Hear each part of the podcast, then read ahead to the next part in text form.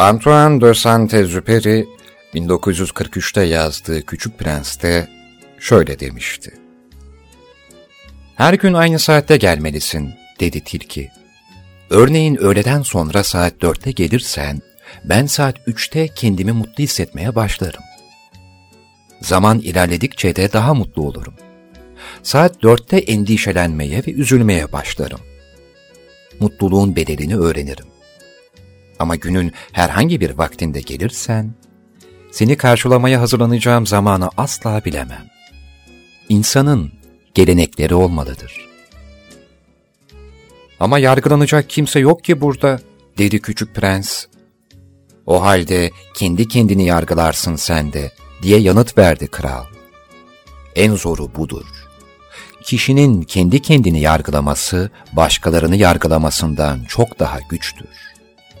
Kendi kendini yargılamayı beceriyorsan, hakikaten bilge bir kişisin demektir. Sevmiştiniz değil mi bilirsiniz Küçük Prens'i. Ben geç tanışanlardanım. İyi ki de geç tanışmışım. Neyse ilk kez 1943 yılında yayımlanan Küçük Prens dünyada en çok satılan ve okunan kitaplardan biri olmanın hakkını sonuna kadar veren, insanların hayatına dokunan bir eser. Bu bir gerçek. Ruha işleyen bu yapıt ve yazarı Antoine de Saint-Exupéry hakkında bilmiyor olabileceğinizi düşündüğüm bazı bilgileri anlatmak istiyorum sizlere. Küçük Prens'in yazarı Antoine de Saint-Exupéry, Küçük Prens'in yazarı olarak tanınmadan önce aristokrat bir uçak pilotu ve seyahat yazarı olarak tanınıyordu. Saint-Exupéry, İkinci Dünya Savaşı sırasında test pilotu olarak Afrika ve Güney Afrika'da posta yollarını uçakla kat etti. Bu süre zarfında hem bu deneyimleri hem de yazdıklarıyla ün kazandı. Kitabın yazarı Saint-Exupéry'nin öz yaşam öyküsüne ait pek çok detayın Küçük Prens'te yer aldığı düşünülüyor.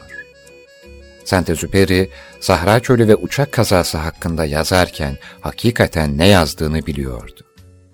Züperi, Paris ve Saigon arasındaki en hızlı yolculuk rekorunu kırma girişiminde bulunurken kullandığı uçak, Kahire'nin yaklaşık 200 kilometre dışında Sahra Çölü'ne düştü. Züperi'nin eşinin Konselyon'un da kitaptaki güle ilham verdiğine inanılmaktadır. Eşiyle inişli çıkışlı bir ilişkileri olmasına ve hayatlarının büyük bölümünde ayrı kalmalarına karşın, Consiglio hep onun ilham perisi olarak kaldı. Prens yolculuğu boyunca başka güllerle karşılaşmasına rağmen bu durumda başka kadınlar oluyor, onu hep kalbine yakın tuttu. Suladı, ilgi gösterdi, korudu. Çünkü kitabında şöyle demişti. Ne ekersen sonsuza dek ondan sorumlu hale gelirsin.''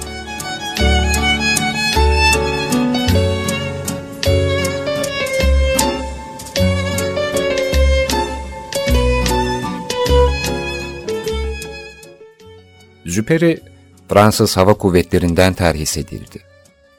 Bunun üzerine kendisine Kraliyet Hava Kuvvetleri'ne Britanya'ya katılması önerildi. Bu fikirden hoşlanmayan Züperi, Amerika'ya gitti ve orada hükümete girmeye uğraş verdi. Amacı Amerika'nın Almanya'ya savaş açmasını sağlamaya çalışmaktı. Saint-Exupéry gerçek bir sanatçıydı. Kitabın yazarı olmasının yanı sıra kitaptaki bütün çizimleri de sulu boya olarak kendisi gerçekleştirmiştir. Züperi'nin yaptığı çizimler için model alabileceği bir hayvanat bahçesine erişimi yoktu. Bu yüzden hem kendi oyuncaklarını hem de arkadaşlarının evcil hayvanlarını model olarak kullandı. Kitabın en önemli karakterlerinden biri olan pilot, yani anlatıcı, okura hiçbir çizimde gösterilmiyor ve bu bana çok gizemlik geliyordu. Edebiyat araştırmacıları yayımlanmayan bütün el yazmalarını ve çizimlerini incelemelerine rağmen pilota dair bir imaja rastlayamadılar. Kitap 1943 yılında Amerika'da İngilizce ve Fransızca olarak basıldı ancak Züperi kitabının ana vatanı Fransa'da basıldığını göremedi. Orson Welles, Küçük Prens'i filme uyarlamak istedi ve bunun için Walt Disney'e işbirliği teklifi götürdü. İkili film ve senaryo üzerinde çalışmaya başladılar. Ancak bir türlü uyum yakalayamadılar. En nihayetinde birlikte çalıştıkları bir sırada Walt Disney bu odada iki dahiye yer yok diyerek bağırdı ve proje iptal oldu. Japonya'nın Hakone isimli şehrinde bir Küçük Prens Müzesi bulunuyor. Ayrıca Güney Kore'de Küçük Prens temalı bir köy var. Müze ve köy turistlerin uğrak noktalarından. Bununla beraber 2000 yılında da yazarın doğup büyüdüğü Lyon kentindeki havaalanına da Saint-Exupéry'nin adı verildi.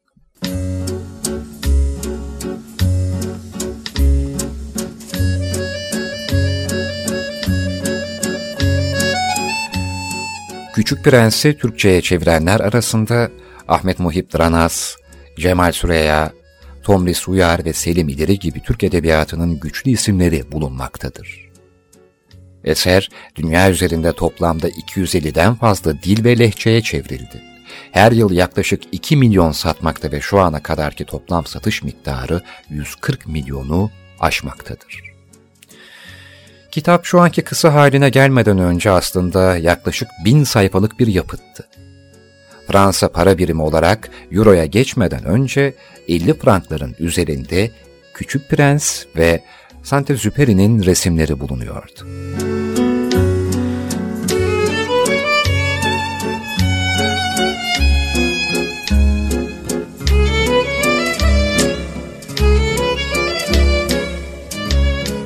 Ve Antoine de Saint-Exupéry'nin gizemli ölümü ve ölümüne dair 65 yıl sonra gelen itiraf var ki bu beni çok etkiledi.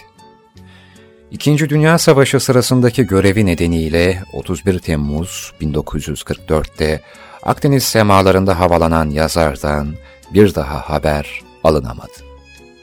Bu durum 1998 yılında Marsilyalı bir balıkçının yazara ait bir bilekliği bulunana ve 2004 yılında yine Marsilya kıyılarında yapılan araştırmalar sonucu uçağın enkazına ulaşılmasına kadar sürdü. Ölümünden 65 yıl sonra bir Alman pilotu olan Horst Rippert, yazarın kullandığı uçağı düşürdüğünü itiraf etti. Ve şöyle dedi. İçinde kimin olduğunu bilseydim, ateş etmezdim.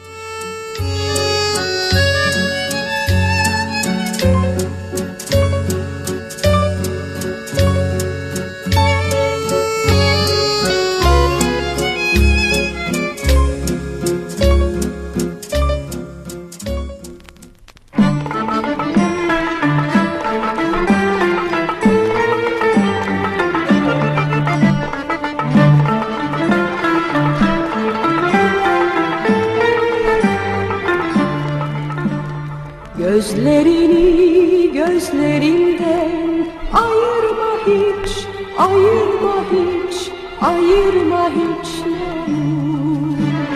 Gözlerini gözlerimden ayırma hiç, ayırma hiç, ayırma hiç ne olur Düşsün üstümüze karlar, yaksın yüzünü Damla damla aksın yaşlar Gözlerini gözlerimden Ayırma hiç, ayırma hiç, ayırma hiç. Alma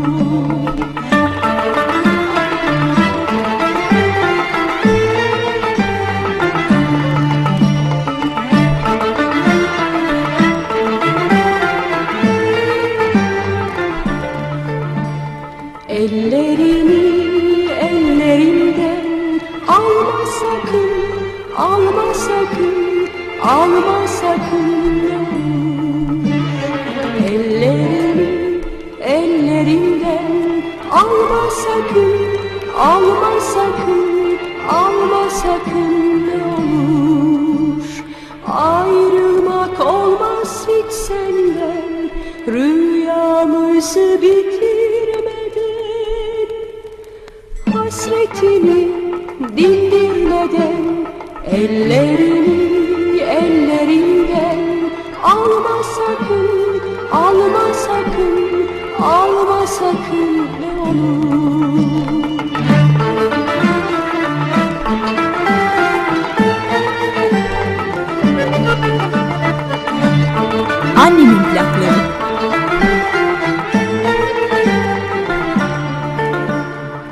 Kanat çırpar kuşlar sana.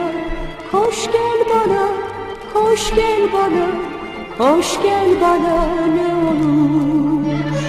Kanat çırpar kuşlar sana. Koş gel bana, koş gel bana Koş gel bana ne olur. Sensiz bitmiyor günlerim Beklemek oldu kederim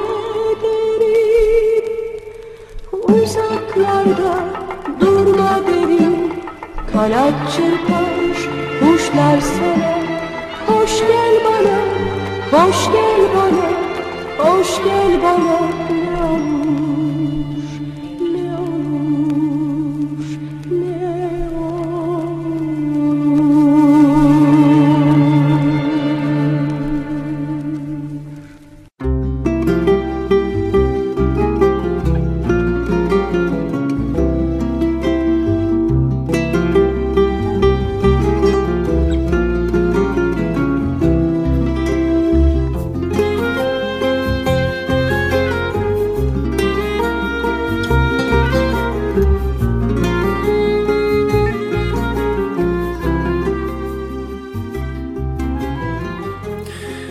Şimdi sırada çok güzel bir şarkı var.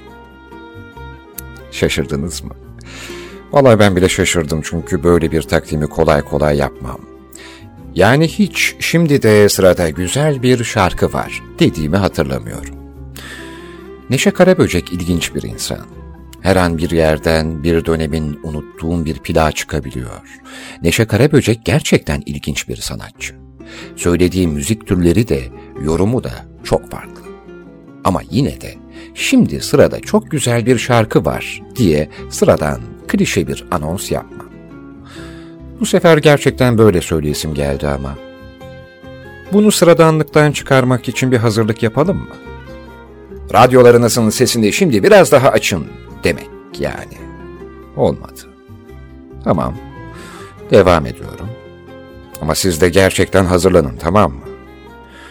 Şu an ne yapıyor idiyseniz yapmayın. Durun. Sadece araç kullananlar dikkatlice devam etsinler sürüşlerine. Yolculukta olanlar da ne bileyim otobüsteyseniz, trendeyseniz de telefonunuza bakmayı bırakın bir süreliğine. Uçaktaysanız da lütfen kemerlerinizi biraz gevşetin. Lakin derin bir iç çekeceksiniz. Hepiniz şimdi ciğerlerinize biraz hava çekin.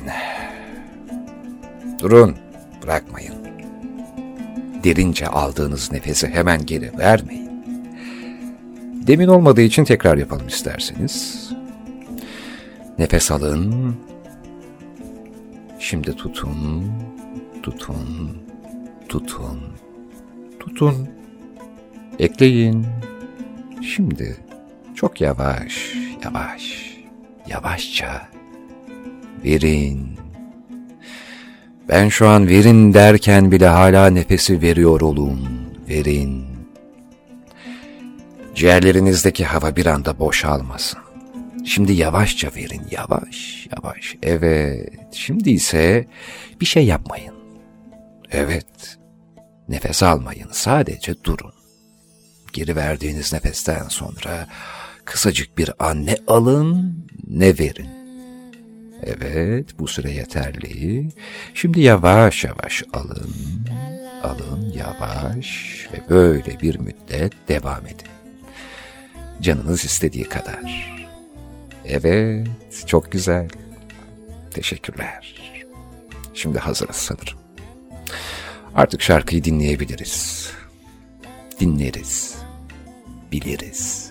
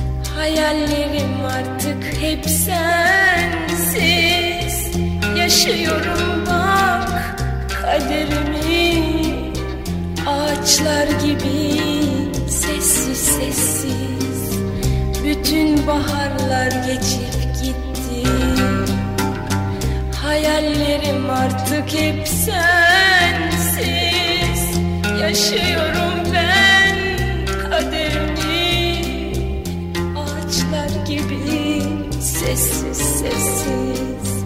Bazen bir rüzgarım eser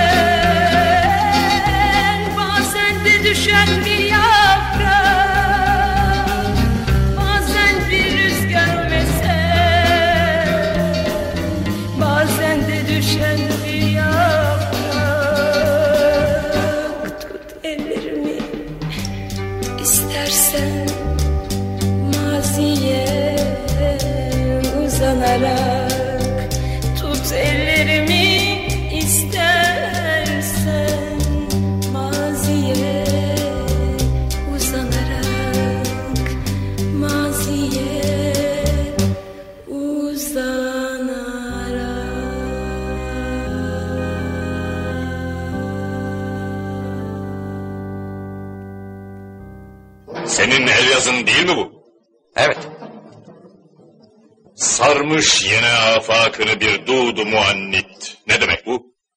Tevfik Fikret'ten bir mısra. Tevfik Fikret. Ha, demek şiirlerle meşgul oluyorsun. Münevver bir Türk zabitinin Türk edebiyatı ile alakadar olması tabii değil midir Paşa Hazretleri? Hürriyet edebiyatı değil mi? Altı da bir, üstü de birdir yerim. Bu ne demek? Namık Kemal'den bir mısra Paşa Hazretleri. Hala daha suçunu inkar mı ediyorsun? Eğer Namık Kemal'i okumak suçsa cezama gönüllü olarak katlanmaya hazırım. Yalnız bana bir ceza vermeden evvel Namık Kemal'i okumanızı tavsiye ederim. Sus! Artık bir hain olduğuna hiç şüpheniz kalmadı. Götürün zindana atın. Baş Paşa Hazretleri.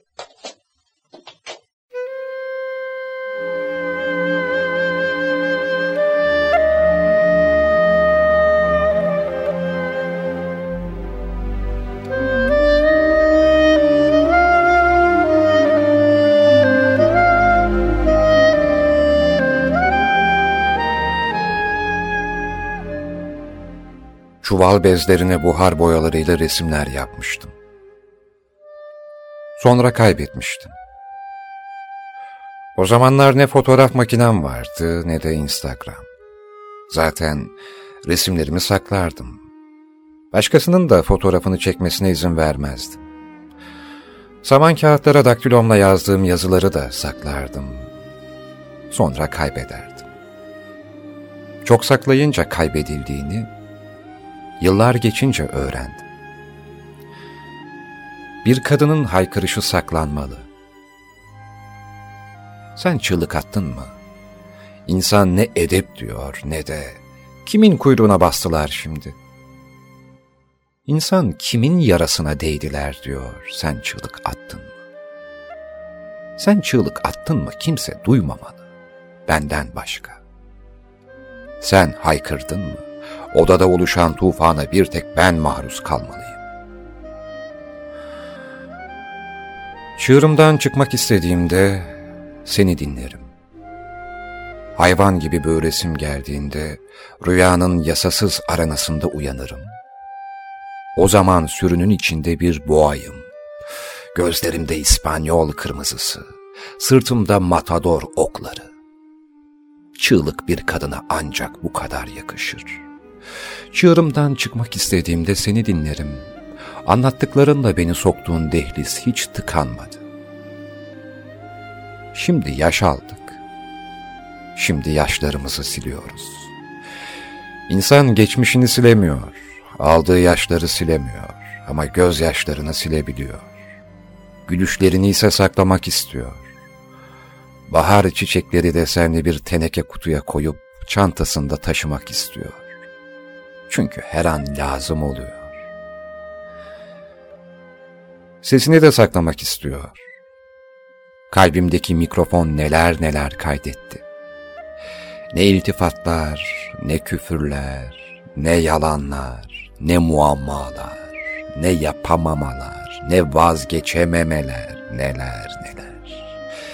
Plaklar gibi döner de durur içinde o sesler, biraz cızırtılı, biraz sesin flu hali, plaklar gibi, kanının devri daimi gibi döner. Kapan atar, atar damarın atar, anılar atılmaz. Saat 21'i vurur, avcılar kuşları vurur, dolandırıcılar bankaları vurur, bakkal kapıyı vurur, kalbin bir daha vurulmaz.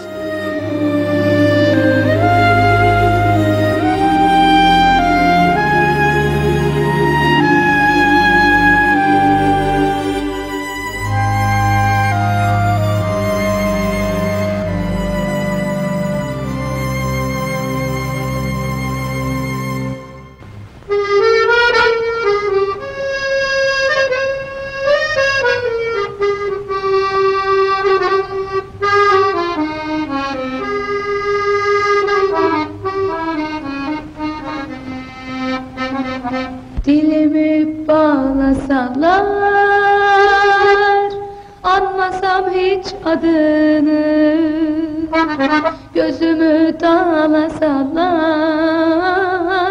Görmesem hiç yüzünü Elimi bağlasalar. Tutmasam ellerini Silemezler gönlümden. Ne aşkını ne seni Silemezler gönlümden Ne aşkını ne seni Annemin plakları.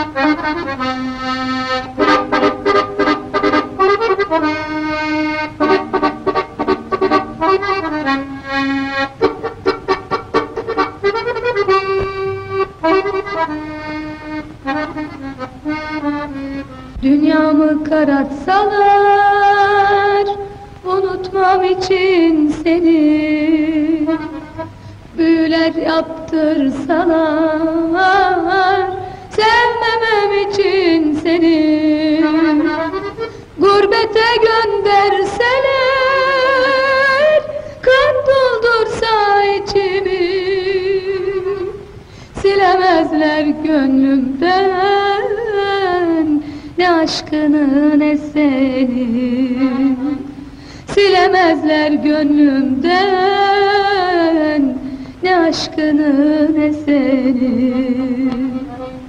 Ne aşkını ne seni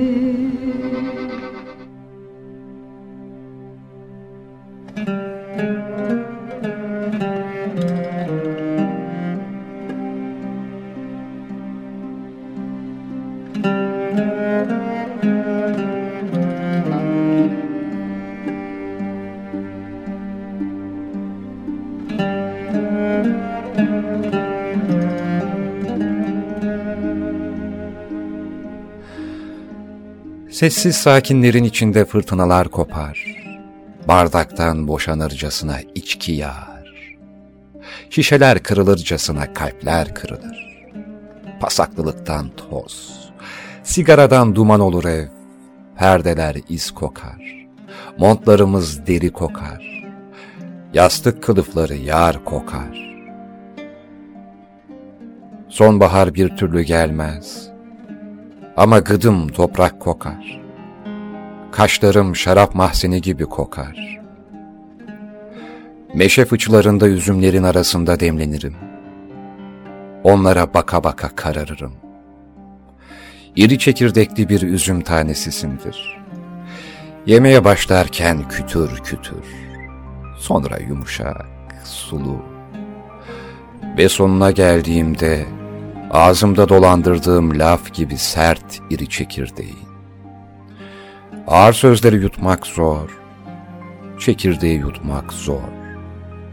En tatsız ama en faydalı yerim. En zor çiğnenen, en zor hazmedilen ama en özün.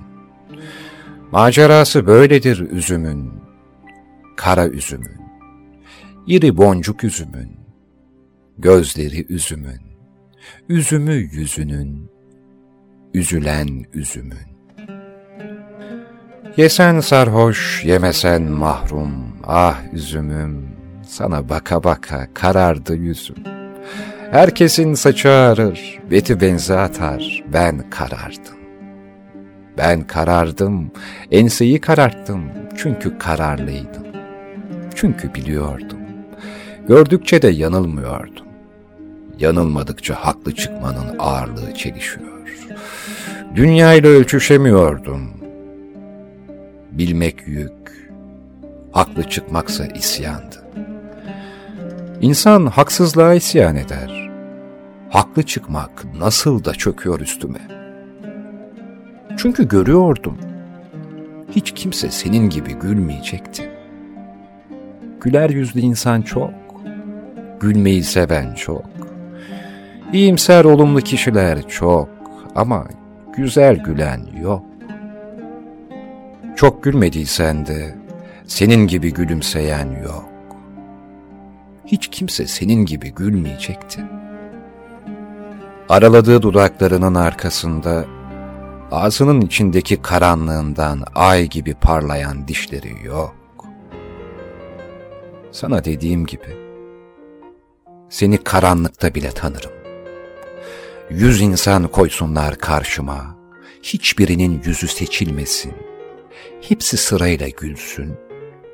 Ben seni tanırım. Ağzının içinden ay doğar. Gözlerinin akından bir fener yanar.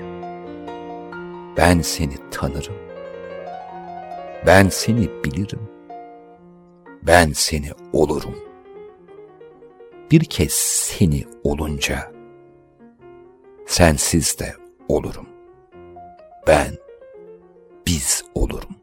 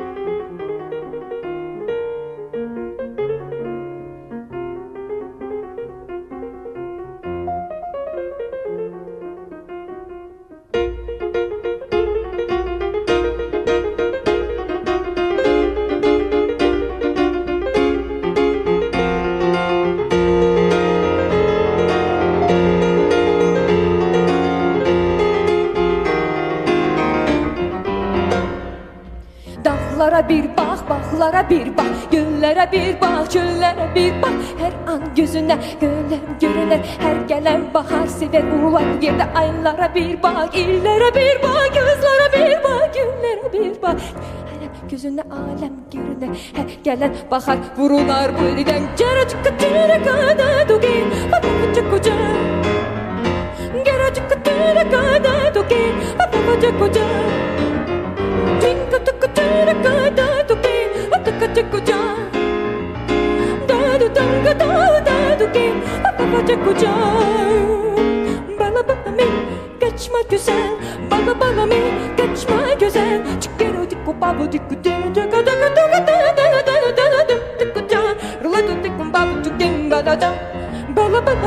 kaçma güzel Bala bala me kaçma güzel Kıkkero kikko babo dikko dina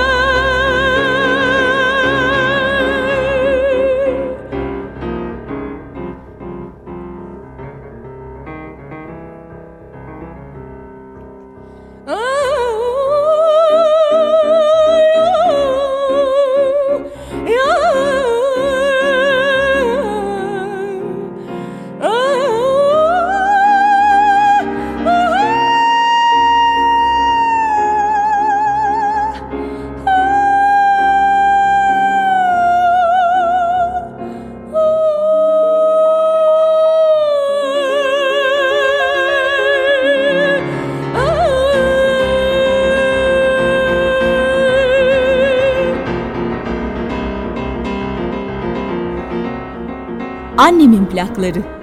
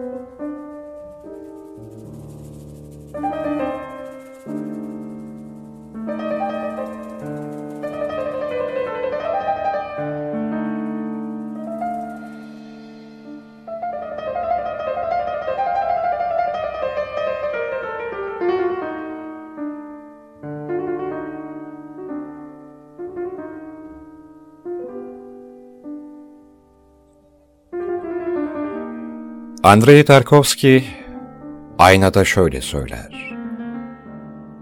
Burada çok ilginç şeyler var. Kökler, çalılar. Hiç bitkilerin hissedebildiklerini, hatta algılayabildiklerini düşündünüz mü? Ağaçlar. Bu fındık ağacı. Şu kızıl ağaç. Hiçbirinin acelesi yok. Oysa biz etrafta koşturup yaygara koparıyoruz ve sıradanlığımızı haykırıyoruz. Çünkü iç doğamıza güvenmiyoruz. Sürekli şüphe içindeyiz ve telaşlıyız. Durup düşünmeye zamanımız yok, diyor Tarkovski The Mirror'da. Buna benzer bir konuşmayı da domatesler acele etmez diyerek Müfit Can Saçıntı yapmıştı. Evet, Tarkovski ve Saçıntı böyle söylüyor. Şimdi de ben bir konuşma yapayım o zaman. Neden acele etmeyi çok aykırı bir şeymiş gibi dillendiriyorlar acaba? Vardır bir bildikleri onların da ama ben pek de öyle düşünmüyorum. Acele etmek belki de bir tek insan için tuhaf bir şey değildir. Çünkü ne zaman doğacağımız belli değil. Birçok hayvanın üreme mevsimi gibi bir zamanımız yok. Çiçeklerin açtığı ve solacağı dönemler gibi bir zamanımız yok. Doğacağımız zaman gibi öleceğimiz zaman da belli değil. Ve bu dönemlerin bir adı yok. İnsanlar şu aylarda ürer, doğar ve şu mevsimde ölür diye. Ağaç dalları baharda çiçek açabilir. Çimenler topraktan uzayabilir. Şimdi beni dinleyen bazılarınız bu adam yine çiçek böcekten mi bahsediyor diyebilir. Ama insanlar hep baharda doğmaz ki. Bazı sebzelerin zamanı değildir yemek için. Ne bileyim enginar, patlıcan, bamya ya da meyveler. İnsan portakal değildir ki. Yazın da vardır. Yeşil de değildir insan. Kışın da vardır. İnsan gül gibi de değildir. Mayıs'tan sonra solup dökülmez. Haziran'ı, Temmuz'u, hatta Eylül, Ekim'i bile vardır insanın. Fındık ağacı, kızıl ağaç, kökler, çalılar, domatesler acele etmez çünkü kendisi için her şeyin zamanı bellidir. Bunu bilirler. Kendileri için filiz vereceği, olgunlaşacağı ve solacakları, dökülecekleri, çürüyecekleri zamanı bilirler. Fındığın yeşilleneceği zaman bellidir. Çalıların sarıracağı zaman bellidir. Eğer serada değilse domatesin kızaracağı zaman da bellidir. Ve eğer toplanmazlarsa çürüyecekleri zaman da bellidir. Bu yüzden bunların hiçbirinin acele edecek sebebi de yoktur, ihtiyacı da yoktur. İşlerine de gelmezim. Hatta bunların koşulları da bellidir.'' Meyvelerin, sebzelerin hangilerinin sıcakta bozulacağı, hangilerinin soğukta solacağı, hangilerinin nemli ortamda küfleneceği, hangilerinin dolapta su salacağı bellidir. Bu yüzden insan acele de eder, koşullara meydan da okur. Ölmeyen ölmez, savaşan savaşır. İnsan ot değildir, çalı değildir, İnsan her koşulda yaşar. Afrika'nın sıcağında da, çölün ortasında da, kutupların soğuğunda da, denizin üstünde de, dağda da, obada da, ormanda da ve elbette şehirde de insan yaşar. İnsanın acele etmesini tuhaf karşılamak bana daha tuhaf geliyor. Hepimiz her gün bir şeylere yetişmeye çalışıyoruz telaş içindeyiz. İyi ki de öyleyiz. İyi ki de yetişecek bir şeylerimiz var. İyi ki bir yaşam telaşımız var. Yoksa dinginliğin ne demek olduğunu hiç bilemezdik. Yoksa sakinliği özleyemez, huzuru istemenin nedenlerini bilemezdik. Hem insan neden acele etmesin? Ömür geçiyor. Yapmak istediğimiz nice şey var ve belki de yetmeyecek. Bedenimden ne zaman ayrılacağımı bilmiyorum. Ama o gün geldiğinde neden acele ettim demeyeceğime eminim. Hayatımda acele ettiğim için pişman olacağım şeyleri düşünmeyeceğim o gün. Bizatihi. Ağırdan aldığım şeylere pişman olacağım belki. Heyecanlanmadım, telaş duymadımsa yaşadım mı ben? Ot muyum ben? Domates miyim ben? Aceleci, şüpheli ve telaşlıyım Bay Tarkovski. Bu kötü mü? İronik ama iç doğama güvendiğim için böyleyim. İçgüdülerime inandığım için. Acele etmeseydim yetişemeyeceğim insanlar olacaktı. Son bir kez göremeyeceğim insanlar. Telaşla ilk uçakla oraya gitmeseydim, belki bir daha göremeyeceğim bir şehir olacaktı. Son paramla bir saz almasaydım, hiç duyamayacağım seslerimle kalacaktım. Benim de mevsimlerim var Bay Tarkovski. Ama sabretmek için değil, oturduğum yerde kalmak için değil. Depresyon battaniyelerinin altında nabzımı dinleyip şimdi zamanı değil, şimdi değil, sonra sonra sonra, şimdi zamanı değil demek için değil.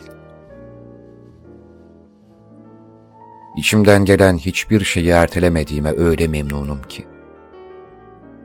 Eğer sırf bu yüzden birilerinin canı yandıysa, kalbi kırıldıysa, bilsinler ki riyakar bir nezaket yerine bu daha gerçektir.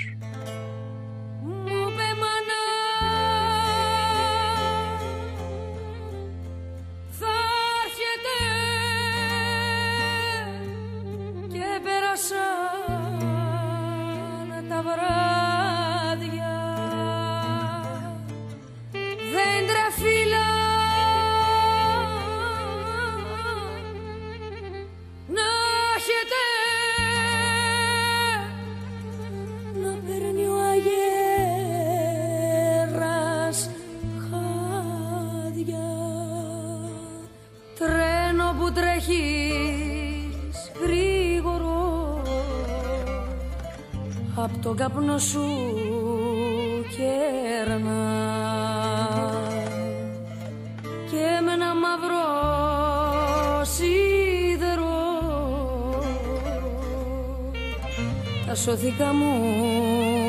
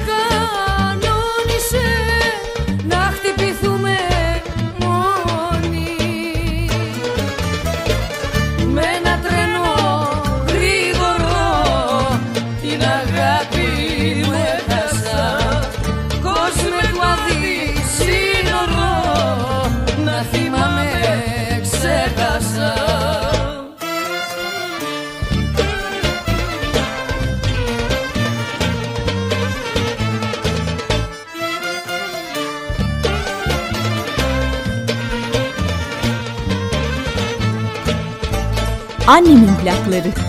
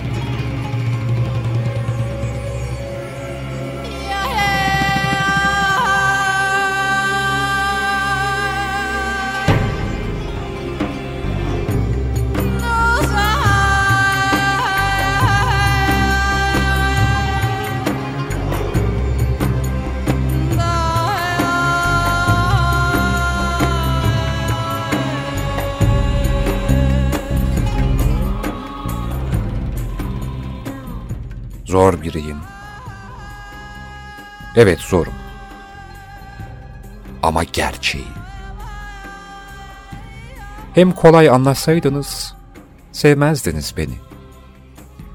Rahat biri olsaydım, bu seni rahatsız ederdi. Domatesler ya da çayır çimen acele etmiyorsa bana ne? Armut bile rastgele büyümüyor.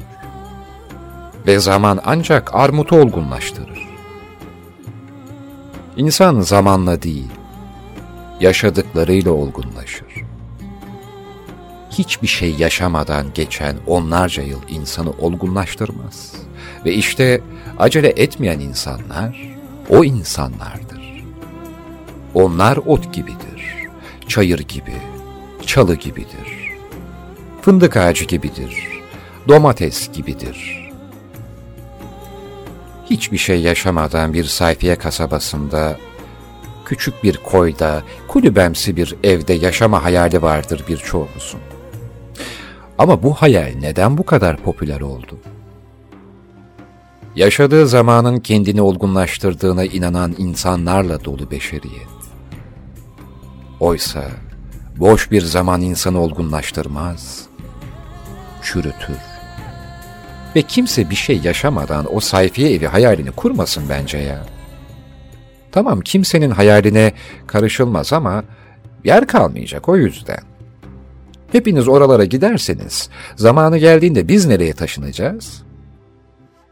Bırakın oralara, o dingin koylara, o sayfiye evlerine, tefekkür edecek, birikimi olan insanlar gitsin. Özümseyecek insanlar gitsin.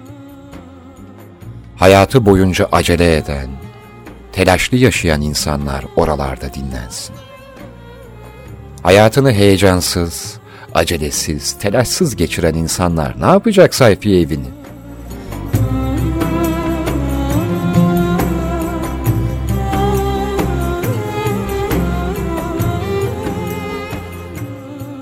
Vagon vagon uzayan hayatında, kara bir tren gibi tüte tüte hızlıca, gürültüyle yaşayanlar var. Onları bir düşünün. Beni bir düşünün. Önce ağaçların arkasından dumanı, sonra dağın yamacından lokomotifinin önü gözüken bir tren hayal edin. Sesi de duyuluyor uzaktan. Az duyuluyor ama ne kadar gürültülü olduğunu hissedersiniz hani uzaktan. İşte ben o trenim. Çünkü trenler telaşlıdır. Acelesi var gibi hareket eder. Bir müddet durdukları istasyonları ve transit geçtikleri vardır. Otobüs gibi hep medeniyetin olduğu yollarda değil, tabiatın içinden geçer trenler. Dağların arasından, yalnız köprülerden, karanlık tünellerden. Ben bir trenim. Bazı insanlar sırf acele etmediği için trenleri kaçırır. Deyimse bu deyim benim için böyle. Acele eden ecele gider deyimini ise hiç hatırlatmayın bana şimdi çünkü o deyimi sevmiyor ve kabul etmiyorum. Ki ironik biçimde acele ettiğim için defalarca ölümden dönmüşlüğüm vardır.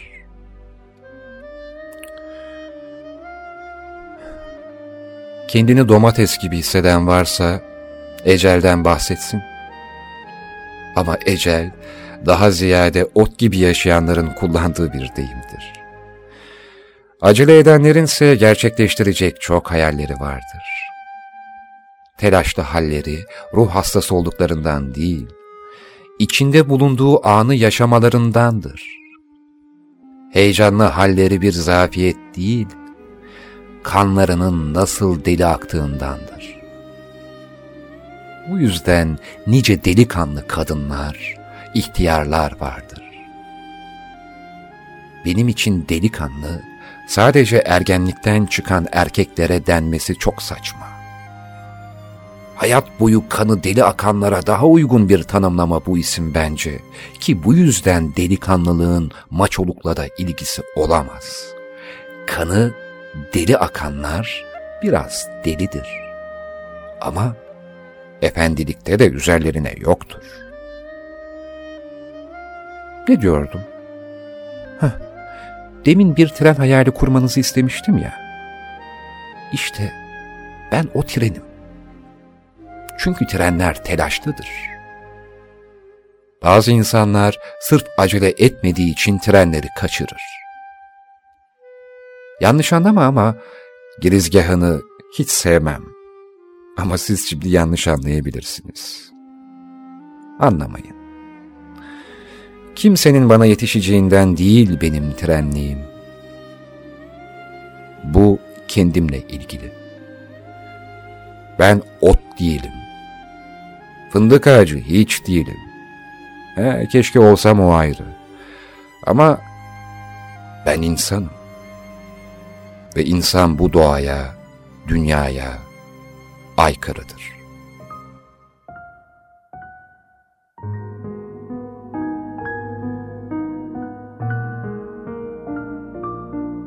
Bundan mütevellit, doğadaki her şeyi insana yormamak lazım.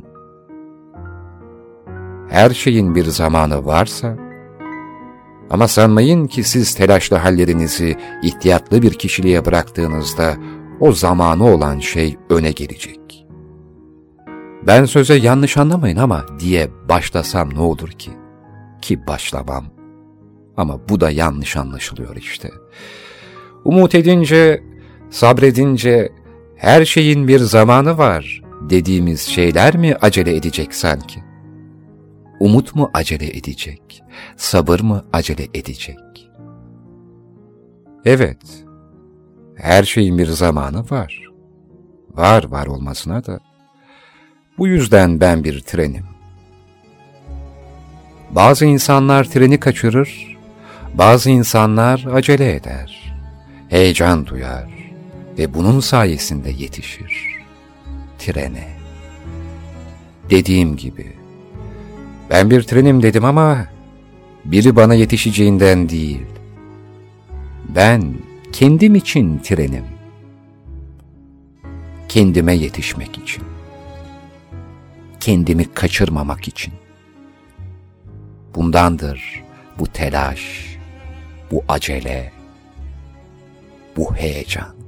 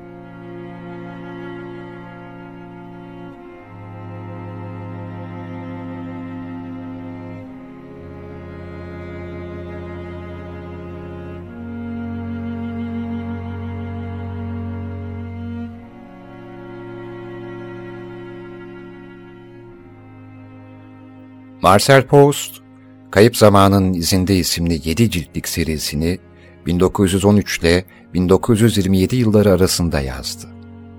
Sıvanların Tarafı isimli kitabında şöyle diyor. Nasıl ki zeki bir insan bir başka zeki insana aptal görünmekten korkmazsa, seçkin bir adam da seçkinliğinin büyük bir soylu tarafından değil, kaba saba bir köylü tarafından anlaşılmamasından korkar. Dünya kurulduğundan beri insanların göze aldığı zihinsel çabaların ve bol keseden savurdukları kibirli yalanların dörtte üçü, kendilerinden daha aşağı seviyede bulunan kişiler uğruna harcanmıştır ve aslında kendilerini küçültmekten başka bir işe de yaramamıştır. Louis Ferdinand Selin ise Gecenin Sonuna Yolculuk isimli 1932 yılında yazdığı kitabında şöyle söylüyor. Yıllar sonra bunları yeniden düşündükçe, bazen kimilerinin kullanmış oldukları sözcükleri ve bizzat o kişileri yeniden yakalayabilmek mümkün olsa, keşke diyesi geliyor insanın bize tam olarak ne demek istemiş olduklarını sormak için. Ama giden gitmiştir. Kimse onlar hakkında bir şey bilmiyor artık. Bu durumda gecenin içindeki yolculuğunuzu tek başınıza sürdürmekten başka çare kalmıyor.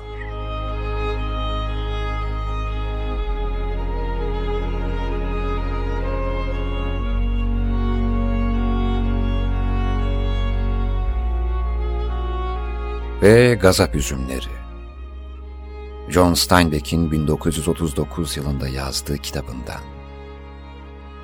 Halkın büyük bir kısmı aç ve çıplak olunca istediğini zorla alır. Ve bütün tarih boyunca haykıran küçücük bir gerçek daha. Baskı ancak baskı altındakileri güçlendirir ve birbirine bağlar. Büyük mal sahipleri tarihin bu üç haykırışına kulaklarını tıkamışlardır. Toprak birkaç kişinin eline düşüp de topraksızların sayısı arttı mı, büyük mal sahiplerinin her çabası baskıya doğru yönelir. Steinbeck gazap üzümlerinde böyle söylemişti. Ve bence bunun ardından 1984 kitabından bir alıntı yapmalıyız sevgili dinleyenler. George Orwell 1949'da şöyle yazmıştı. Doğruluk Bakanlığı'nın beyaz duvarında yazılı partinin üç sloganı ilişti gözüne. Savaş barıştır. Özgürlük köleliktir. Bilgisizlik kuvvettir. Cebinden bir 25 sen çıkardı. İşte onun üzerinde de küçük sade harflerle aynı sloganlar yazılıydı. Arka yüzde de büyük biraderin portresi vardı. Paranın üzerinden bile o gözler insanı izliyordu. Paraların üzerinde, pullarda, kitap kapaklarında, bayraklarda, posterlerde, sigara paketlerinde her yerde sizi izleyen gözler ve sizi sarıp sarmalayan bir ses. Uyurken ya da uyanırken, çalışırken ya da yemek yerken, içeride ya da dışarıdayken, banyoda ya da yataktayken fark etmezdi. Kaçamazdınız.''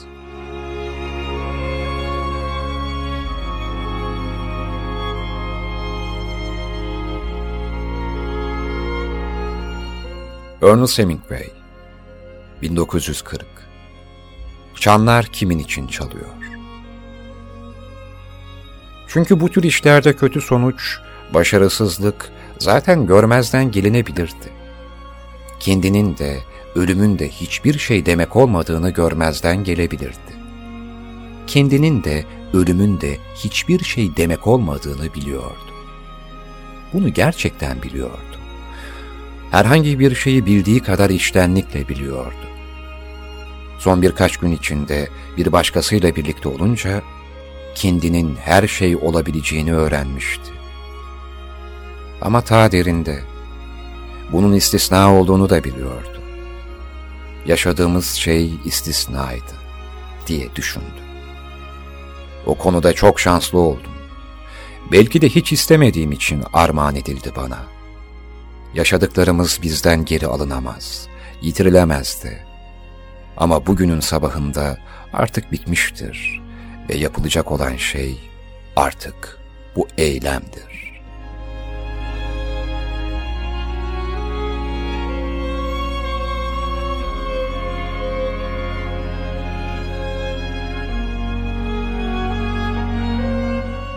Ellen Fournier, Assız Ülke, 1913 Kasabanın bir ucunda upuzun kırmızı bir evdi. Beş camlı kapısını da yabani asmalar örtmüştü. Köyden gelince büyük bir kapıdan girilen uçsuz bucaksız avluda üstü örtülü teneffüs yerleri ve çamaşırlık vardı.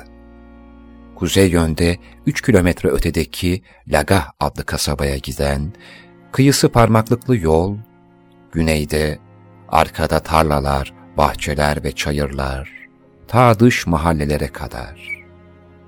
Yaşamımın en karmaşık, en tatlı yıllarının geçtiği evin konumu böyleydi işte.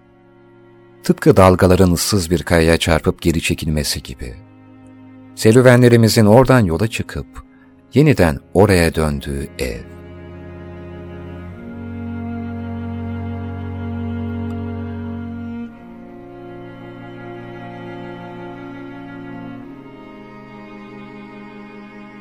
Ve Umberto Eco. Bunun filmini de izlemiştim. Gül'ün Adı 1980 yılındaki kitabından Sean Connery oynamıştı hatta filmin başrolünde. Kitaptan alıntımsa şöyle. Ama gülmekle ilgili bu incelemede seni korkutan neydi? Bu kitabı ortadan kaldırarak gülmeyi ortadan kaldıramazsın. Kuşkusuz. Hayır. Gülme bedenimizin güçsüzlüğüdür. Yozlaşması yavanlığıdır. Köylünün eğlencesi, sarhoşun özgürlüğüdür. Kilise bile akıllıca davranarak şölenlere, şenliklere, panayırlara, insanı neşelendirerek öteki isteklerden ve tutkulardan uzak tutan bu günlük yozlaşmaya izin vermiştir. Ama gene de gülme, basit insanların savunması, halk için kutsal olmayan bir gizem olarak kalır.''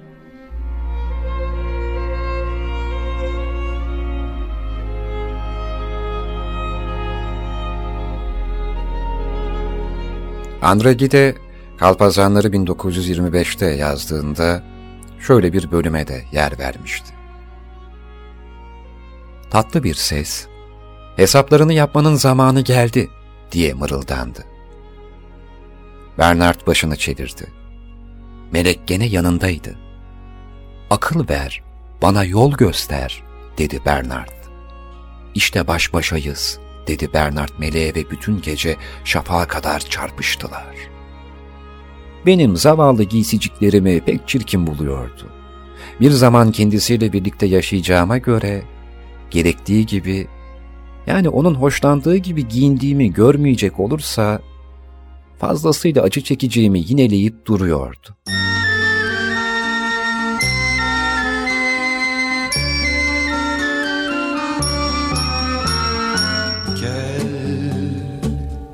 Seni çok özledim. Yolunu gözledim.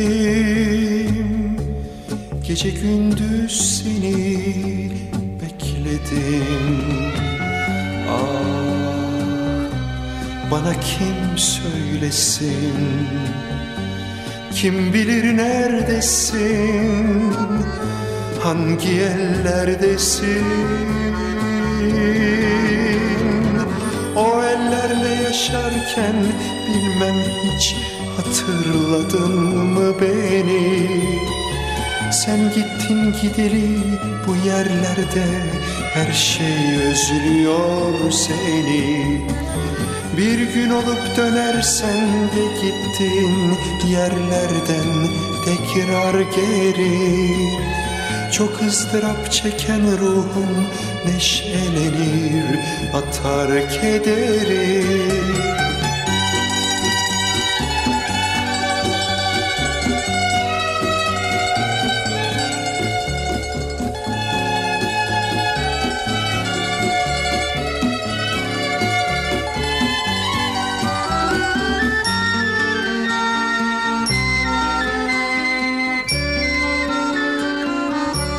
Annemin plakları.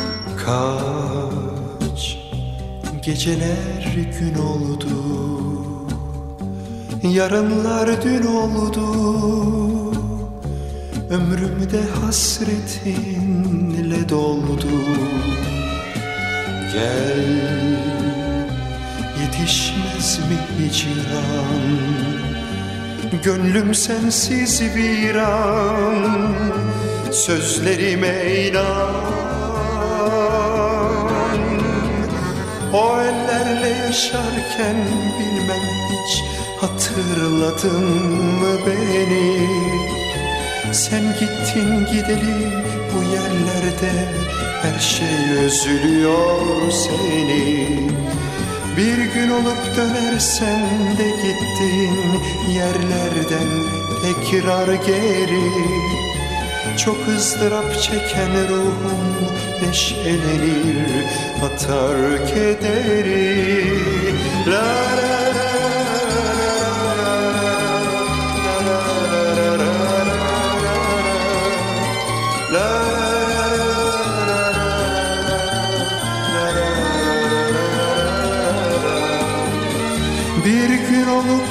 dönersen de gittin yerlerden tekrar geri.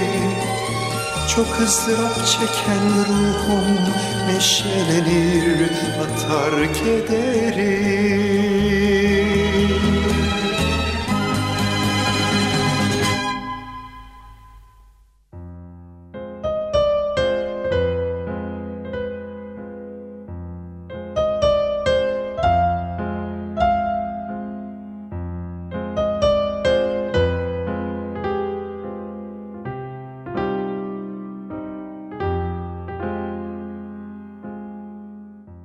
William Faulkner, Ses ve Öfke, 1929 yılındaki kitabından bir bölüm. Yoldan dar bir sokak ayrılıyor. Dalıyorum ve biraz sonra yavaşlayıp hızlı yürüyüşe iniyorum. Dar sokak bina arkalarından geçiyor. Boyasız evler, çoğunda neşeli ve garip renkli entariler asılı. Arkası çökmüş bir ahır sessiz sessiz çürüyor. Budanmamış ve ot bürümüş, güneş ve aralar içinde pembe beyaz ve fısıltılı sıra sıra meyve ağaçlarının ortasında. Arkama baktım. Sokağın başı boştu. Biraz daha yavaşladım. Gölgem de bana adımını uydurmuş, başını çeke çeke çiti saklayan otların arasından gidiyor. Yol bir bahçe kapısına dayandı. Otların içinde tükendi. Yalnızca taze otların arasında sessizce gizlenen bir patika oldu. Bahçe kapısının üstünden bir odunluğa atladım ve geçtim ve başka bir duvara geldim ve o duvarı izledim. Gölgem arkamda şimdi. Asmalar ve sarmaşıklar vardı. Bunlar bizim memlekette olsaydı hanımeli olurlardı. Ve bir kadın yazar, Margaret Mitchell, 1936 yılında yazdığı Rüzgar Gibi Geçti isimli kitabından. Scarlett O'Hara güzel değildi. Ama cazibesine kapılan erkekler bunun pek farkına varmazlardı. Tıpkı Terleton ikizleri gibi. Yüzünde Fransız asılından bir kıyı aristokratı olan annesinin ince çizgileriyle İrlandalı babasının kaba hatları keskin bir şekilde birbirine karışmıştı. Bu, sivri çeneli, köşeli çekici bir yüzdü. Uçları hafifçe yukarı doğru çekik olan gözleri soluk yeşil renkteydi ve simsiyah kaşları Manolya beyazlığındaki teninde keskin bir çizgi meydana getirerek yukarı doğru uzanıyorlardı. Güneyli kadınlar beyaz tene büyük değer verir ve onu kızgın Georgia güneşlerinden şapkalar, peçeler ve eldivenlerle korumaya çalışırlardı. Scott Fitzgerald Muhteşem Gatsby 1925 Hoşgörümü bu şekilde övmekle beraber bir sınırım olduğunu kabul ediyorum. İnsanların davranışlarının altında çetin şartlar olabilirdi. Ama bir yerden sonra bunu umursamıyordum. Doğudan döndüğüm zaman dünyaya tek bir ahlak sisteminin sahip olmasını istemiş olabilirim. Kimse için ayrıcalıklı bir bakış açısına sahip olmak istemiyordum. Bir tek bu kitaba adını veren kişi hariç. Gatsby. Onda harikulade bir yan vardı. Hayatın getirdiği fırsatlara karşı büyük bir duyarlılığa sahipti. Hayır, bu ruhsuz bir yaratıcı mizaç değildi. Umut etme ve duygusal atiklik barındıran bir yanı vardı. Gatsby iyi biri olduğunu kanıtladı. Ve sevdiğiniz yazarlardan Milan Kundera. 1967 yılında yayınlanan Şaka isimli kitabından. Birimizle ilgili sıradan şeyler anlatıyorduk işte. Çifte itiraflarımız basit ve fazlaca maddiydi. Kaldığı yurda kadar yürüdük. Orada bir süre durduk. Bir lamba ışığıyla Lucy'yi aydınlatıyor ve ben o minicik koyu renk mantosuna bakıyor. Genç kızın yüzü ya da ellerini değil, insanı duygulandıran bu giysinin yıpranmış kumaşını okşuyordum.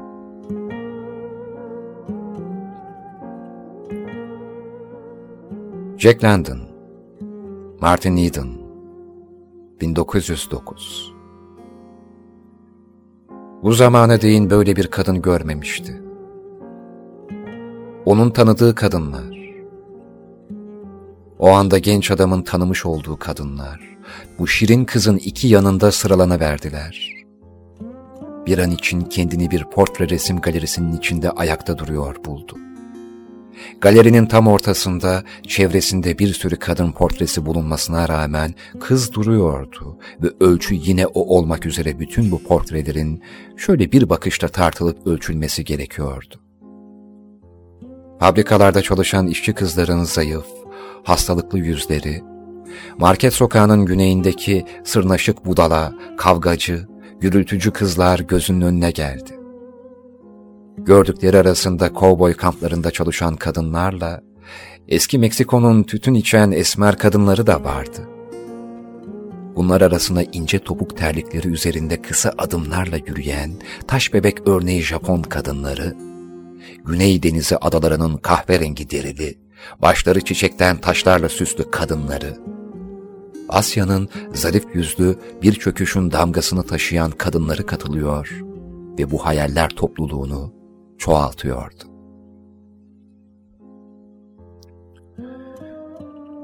Kendine ait bir oda isimli kitabı 1929'da yazdı Virginia Woolf. Ve içinde şöyle bir bölüm var bu kitabın. Bir Ekim günü olduğunu söylemiştim. Mevsimi değiştirip bahçe duvarlarının üzerinde sarkan leylakları, çiğdemleri, laleleri ve ilkbaharın öbür çiçeklerini betimleyerek saygınızdan yoksun kalmayı ve kurmacanın saygınlığına leke sürmeyi göze alamam. Kurmaca olgulara bağlı kalmalıdır. Olgular ne kadar sahiyse kurmaca da o kadar iyi olur. Bize böyle anlattılar. Bu nedenle mevsim hala sonbahardı. Yapraklar hala sararmıştı ve dökülüyorlardı. Olsa olsa daha hızlanarak, çünkü akşam olmuştu. Kesin söylemek gerekirse 7'ye 23 geçiyordu. Ve rüzgar çıkmıştı, kesin konuşmak gerekirse güneybatıdan. Bütün bunlara rağmen tuhaf bir şeyler oluyordu.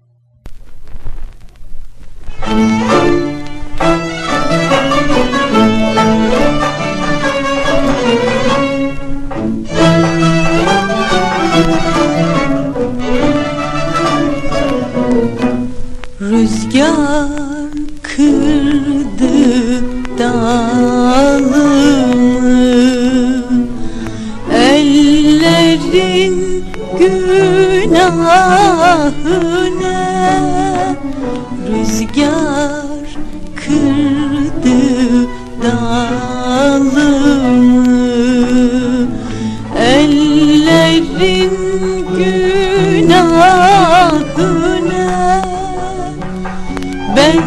Yitirdim yolumu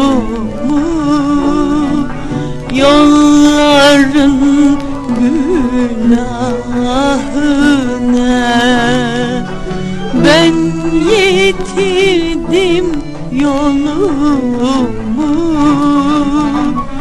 Yolların günahı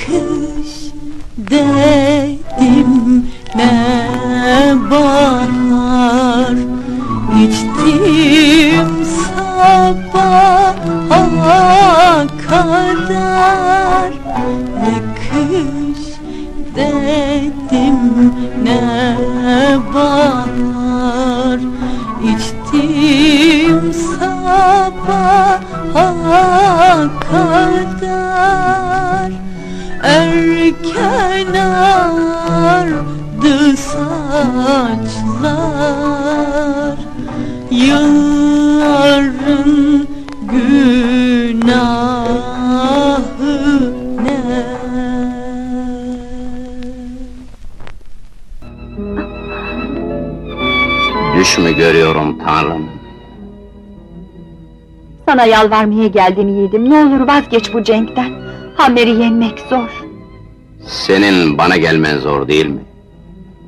Zor olan şey güzel değil mi? Zoru yenersek varız güzel gözlüm. Boyun eğersek değil. Sen onu yenemezsin. Güzel başına yazık olur. Sana yazık olunca bana da yazık olur. Çünkü ben sensiz yaşayamam artık. Ben sensiz yaşar mıyım sanırsın? Malatya'nın onuru... Babamın onuru benden sorulur güzel gözlüm. Cenk vakti yaklaştı, ayrılmamız lazım. Cenk'te ölürsen yiğidim, beni öte yanda bekler bulacaksın. Yaşarsak yarın gece burada. Seni bekleyeceğim kahpe Bizans'ın yiğit güzeli.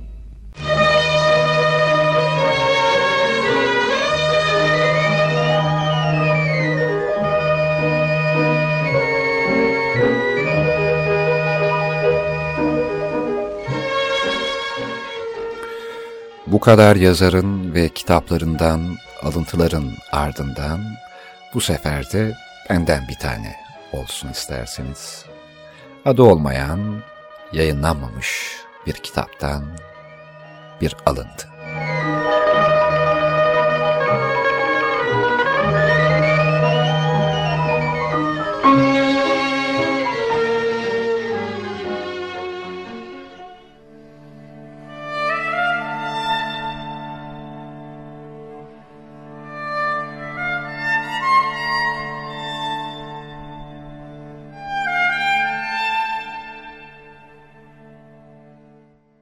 Yakın zamanda ülke liderinin taşınacağı sarayı nasıl olmuştu da ondan önce görme fırsatını yakalamıştı?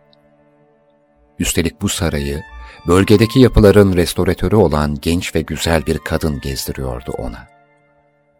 1600'lü yılların başında yapılan bu görkemli yerde duvarlardaki solmuş çiçek desenlerini gösteriyordu genç kadın. ve duvarları hassasiyetle nasıl katmanlarını ayırıp o dönemin boyalarının renklerine sadık kalmaya çalıştıklarını. 2000'li yıllara kadar gelmiş bu sarayın ahşap kapıları ve merdivenleri yıpranmıştı. Ustalar çalışırken daha da yıpranmasın diye merdivenlere karton koliler dizmişler. Adam etrafı dikkatli dikkatli izlerken ayağı öyle bir kaydı ki düşeceğinden emin. Saniyenin içindeki saliseler süresince merdivenlerden paldır küldür düşerken nasıl rezil olacağını düşündü. Bir yeri kırılır mı, canı yanar mı umrunda değil. Genç restoratörün yanında böyle bir duruma düşmek, merdivenlerden düşüyor olmaktan daha korkunçtu. Sağ eli Trabzan'ı yokladı. Yine saniyenin içindeki zaman diliminde. Eliyle yokladığı Trabzan yoktu ama. Restorasyon için sökülüp başka bir yere götürülmüştü. Adam elini ne kadar sallasa da Trabzan orada değildi. Yüzünü çevirip bakamıyordu bile çünkü başı havadaydı. Yani düşerken tavanı görüyordu. Kocaman ışıltılı abizenin ne kadar ağır olduğunu düşünürken düşüyordu. Yine bütün bunlar bir başka saniyenin içindeki zaman zarfında oluyordu. Ayakları olduğu basamakta dans eder gibi geri geri kayarken, boynu sarsılmanın etkisiyle havaya kalkıyor, sağ eli yalpalayarak hala Trabzon'u arıyordu. Sol eli ise hiçbir şey yapamıyordu. Terse kulaç atar gibiydi. Ve bir anda o sol eli yakaladı genç kadın. Hem de öyle sağlam bir refleksle, öyle güçlü bir biçimde. Adamı alt basamağa sekmeden tutmuştu. Adam aniden kaybettiği dengesini yine aniden bulmuştu. Artık iki ayağı da yerde sabitti. Adam düşmemişti. Kadın adamı tutmuştu, yakalamıştı. İlk kez bir kadın onu bir tehlikeden kurtarmıştı. Düşüp bir yerlerini incitebilirdi. Ama daha da ötesi kadın onu rezil olmaktan da kurtarmıştı. Kadın bu sarayı özel izin almadan gezdiriyordu adama. Adam düştükten sonra ambulans gelmesi gerekseydi kadın işinden olabilirdi. 400 küsur yıllık sarayda baş başa bir gezinti yaparken hikaye çok saçma bitebilirdi. Ama öyle olmadı. Adam düşmedi. Düşemedi. Kadın buna izin vermedi. Adam teşekkür bile edemedi. Çünkü teşekkür etseydi bu durumu ciddiye alır gibi olacaktı. Oysa adam kadın onu tutmasa bile ben zaten düşmezdim izlenimini vermek istedi. Adam kendine güldü. Hay Allah, oysa dengem çok iyidir ama nazara geldim herhalde diyerek kibirli bir laf etti. O an gerçekleşen şeyi espri gibi görüyormuş havasını verdi adam. Bunu dedikten hemen sonra pişman oldu. İçinden keşke düşseydim dedi. Düşseydim de şu lafı etmeseydim. Tüm bunlar olurken kadın hala adamın yakaladığı sol elini tutuyordu. En fazla üç basamak daha el ele tutuştular. Kadın adamı incitmeyecek bir ses tonuyla dikkatli olun dedi. Ama adam incindi. Şu basamakları korumak için bu kartonları koymaları pek akıl kârı değil diyerek ukalalık yaptı adam. Kadın adamın elini bırakırken adam da boşta kalan sol eliyle duvara tutunarak merdivenleri dikkatlice indi. Döne döne inen merdivenlerin sonunda giriş katına geldiklerinde adam yine içinden keşke düşseydim dedi. Hazır trabzanlarda yokken yuvarlana yuvarlana, döne döne düşmez, direkt yandaki boşluktan yere çakılırdım. O zaman böyle saçma laflar etmemiş olurdum. Ve eğer el ele tutuşacaksak, ilk tutan ben olurdum. Hem de düşerken yakalamak için değil. Gayet sabit bir kenarda otururken. Beden iskemlede otururken, ruh trabzansız gönülden düşerken, gözlerinin kenarından düşerken, düşmemek için tutardım ellerini. Ama öyle olmadı. Adam düşmenin kıyısından, kadın hayran olmanın yamacından döndü. Düşülmedi, düşülemedi sadece düşünüldü.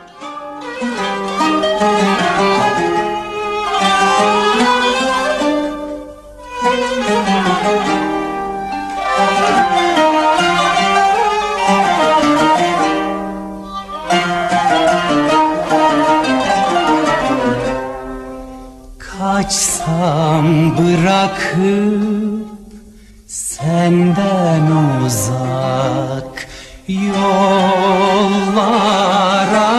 gitsem Kaçsam bırakıp senden uzak Yollara gitsem Kalbim yanıyor ismini her Kimden işitsem kalbim yanıyor ismini her kimden işitsem derdinle ufuklarda sönen gün gibi bitsem Derdinle ufuklarda sönen gün gibi bitsem Kalbim yanıyor ismini her kimden işitsem kalbim